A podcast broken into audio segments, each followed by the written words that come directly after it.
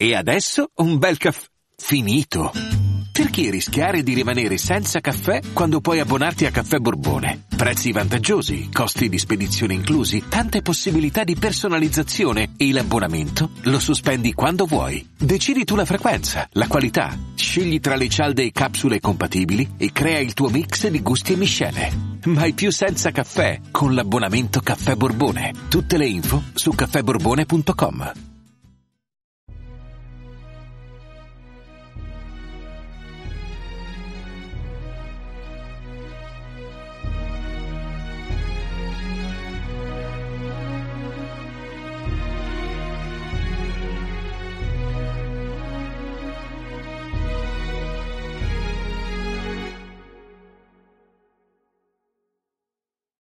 Ciao a tutti e benvenuti al 59 episodio di Pillole di Scienza. Oggi vorrei parlarvi di una classe di algoritmi di intelligenza artificiale molto ma molto interessante. Sto parlando degli algoritmi genetici. Questi ricadono nella macro categoria, per così dire, dei metodi euristici. Vediamo bene che cosa significa e di cosa si tratta più in dettaglio. Prima di tutto, che cos'è un metodo euristico ed in particolare che cos'è un algoritmo che ricalca un metodo euristico? In questo podcast a più riprese vi ho parlato di metodo scientifico, quindi deduzioni ed esperimenti che portano a trarre certe conclusioni su un certo tema. Con l'euristica si ha un approccio un po' diverso. Qui si ha un po' una rottura dello schema, eh, spesso con l'obiettivo di scoprire degli aspetti nuovi che diciamo difficilmente verrebbero trovati con un approccio più imbrigliato, per così dire. All'atto pratico si cerca la soluzione di un certo problema senza seguire un percorso predefinito. Eh, ci si basa sull'intuito, anche magari su tentativi che hanno una componente casuale. Insomma, non il classico metodo scientifico. Si applica il cosiddetto approccio empirico, basato sull'esperienza e su vari tentativi per arrivare a una certa soluzione. Gli algoritmi genetici si basano su questi capisaldi, quindi una serie di tentativi, anche con componenti casuali, che vengono via via valutati, valutati e valutati fino ad arrivare ad una soluzione che si ritiene accettabile per il problema preso in esame. Ma entriamo ora nel merito proprio di che cos'è un algoritmo genetico. In questo caso noi esseri umani abbiamo fatto i furbi. Eh, mi spiego meglio. Eh, abbiamo copiato dai migliori, ad esempio nell'episodio sulle reti neurali artificiali vi ho parlato di una classe di algoritmi, sempre di intelligenza artificiale, che si ispira ad una parte del funzionamento conosciuto del nostro cervello. Gli algoritmi genetici invece si ispirano ai processi evoluzionistici teorizzati da Charles Darwin. Capirete bene che quando poco fa mi riferivo ai migliori stavo parlando di processi e strutture biologiche. La natura ci offre innumerevoli esempi di cose che funzionano piuttosto bene e molto spesso vengono prese come fonte di ispirazione per progettare qualcosa di nuovo. Descriviamo ora più in dettaglio come funziona un algoritmo genetico e per farlo introduco uno dei problemi didattici più famosi inerenti a questo tema, ovvero il problema del commesso viaggiatore. Questo consiste nel riuscire a visitare almeno una volta tutte le città presenti all'interno di una lista cercando di percorrere meno strada possibile. Se ci pensate, quando nel navigatore inserite un percorso fatto da più tappe, state configurando un problema di questo tipo. Quindi si tratta di problematiche di casi che appaiono anche nella vita reale, quindi nulla di così astratto alla fine. Quindi abbiamo definito a parole qual è il problema da risolvere, adesso dobbiamo passare a concetti un pochino più matematici. In particolare dobbiamo andare a definire quella che si chiama funzione di fitness, ovvero un modo per misurare esattamente, quindi quantitativamente, quanto è buona la soluzione che sto valutando in un certo momento. In questo caso la mia funzione di fitness dovrà andare a misurare quanti chilometri ho percorso durante tutto il tragitto. Minore sarà il numero di chilometri percorsi, migliore sarà la soluzione trovata.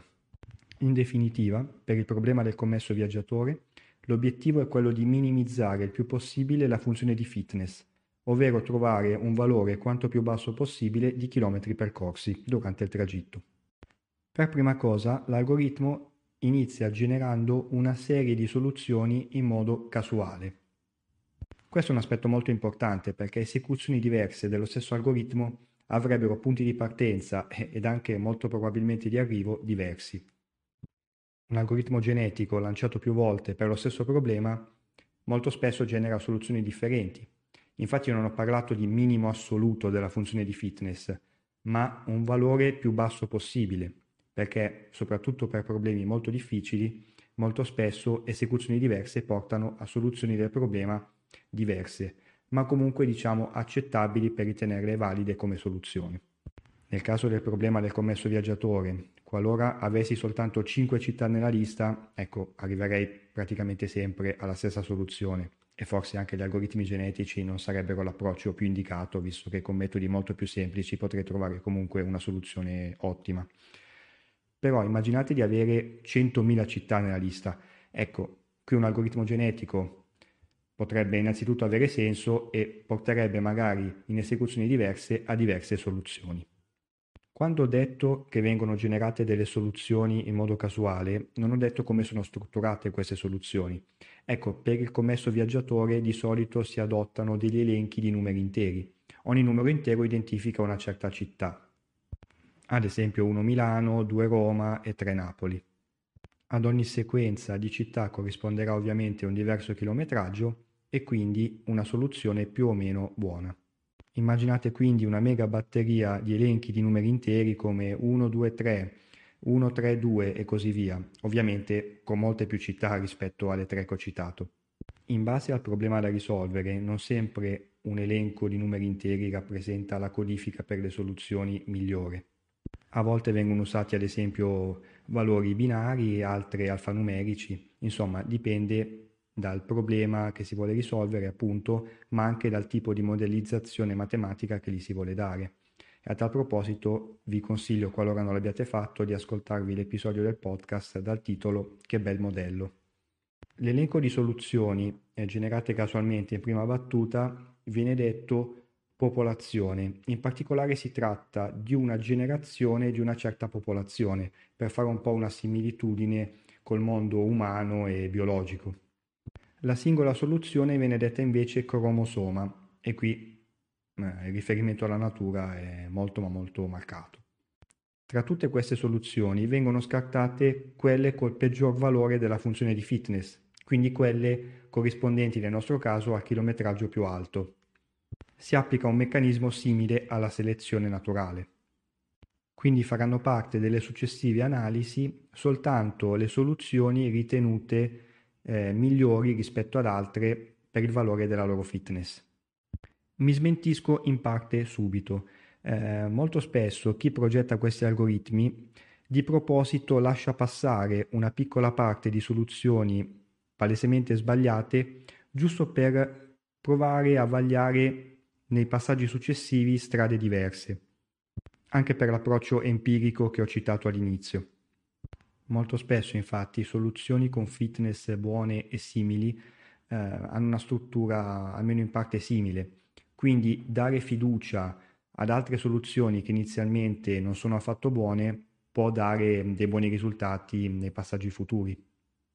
Ricapitolando, avevo inizialmente un insieme di soluzioni casuali e adesso mi ritrovo con un sottoinsieme di queste.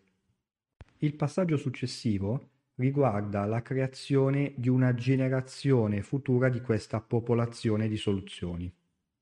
E come fanno degli esseri biologici a creare una nuova generazione? Ovviamente con la riproduzione.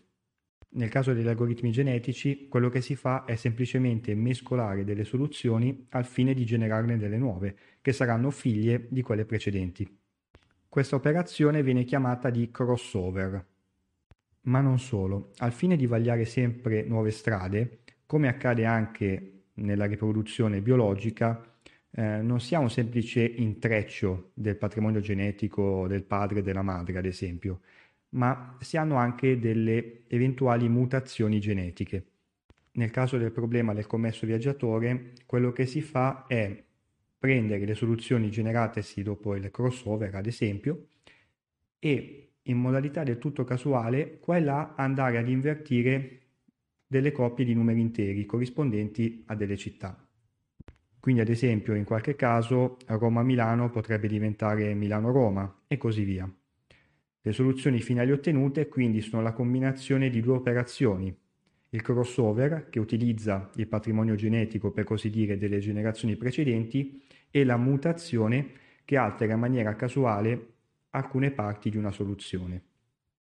Prendendo sempre in prestito la nomenclatura dalla biologia, una parte di una soluzione è detta gene ovviamente perché una soluzione è un cromosoma, quindi le sue parti più piccole sono i geni. Quindi quando applico una mutazione la applico a dei geni, esattamente come avviene in biologia. Nel caso del problema del commesso viaggiatore, in realtà la mutazione la applico a due geni insieme perché li vado ad invertire, perché appunto ogni gene in questo caso rappresenta una città questo viene fatto per mantenere coerenza rispetto al problema da risolvere, perché le città da visitare devono essere tutte. Immaginate invece una mutazione in cui vado a mettere il valore di una città uguale a un'altra già presente nell'elenco, ecco, troverei una soluzione eh, appunto incoerente e sbagliata rispetto al problema che voglio risolvere. Adesso ho quindi la mia nuova generazione di soluzioni. Cosa faccio? Ovviamente ne valuto la fitness. In base a questo valore ne scarto alcune e riparto da capo. Per quante volte? Eh, solitamente tante, quantomeno fino a quando eh, l'algoritmo non è in grado di trovare una soluzione accettabile per il problema. Il criterio di stop viene impostato da chi implementa l'algoritmo. Ad esempio nel nostro caso potrebbe corrispondere a qualcosa del tipo fermati quando trovi una soluzione corrispondente ad un percorso sotto i 1000 km. Come dicevo prima, un algoritmo genetico lanciato più volte può portare a diverse soluzioni. Ora forse avrete anche capito perché la componente casuale è molto importante qui.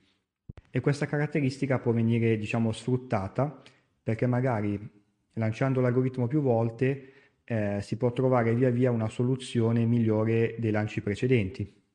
Infatti, e qui lo ribadisco, questi algoritmi non trovano la miglior soluzione possibile, quindi non trovo in questo caso la sequenza di città che corrisponde al minimo chilometraggio possibile, ma ne trovo una abbastanza buona. A meno ovviamente di problemi molto semplici come una sequenza di sole 5 città dove gioco forza, una soluzione ottima la trovo. Quindi, qualora non avessi particolari urgenze, potrei davvero provare diverse esecuzioni per via via andare a cercare una soluzione sempre migliore. Immaginate con un computer quantistico, e vi invito ad ascoltare l'episodio relativo qualora non l'abbiate fatto. Con una potenza e corrispondente rapidità di calcolo enorme potrei vagliare tantissime soluzioni in più ed avvicinarmi sempre di più all'ottimo assoluto. Domandone finale. Perché dovrei accontentarmi di una soluzione abbastanza buona? Perché utilizzare un metodo di questo tipo, quando invece dovrei andare a cercare l'ottimo con un metodo matematico che sfrutta di più il metodo scientifico. Semplicemente perché per problemi molto complessi, quindi con tante variabili, immaginate appunto un elenco di 100.000 città o anche di più, trovare una formula chiusa, per così dire, in grado di descrivere il problema eh, rappresenterebbe un compito estremamente arduo e quindi in questi casi è più semplice utilizzare algoritmi come quelli genetici che permettono di arrivare in minor tempo ad una soluzione comunque di buona qualità. Come avrete capito, mescolare i concetti di più discipline porta spesso a qualcosa di buono. Bene, anche questo episodio di Pillole di Scienza termina qui e vi aspetto come sempre numerosi per il prossimo. Ciao e a presto.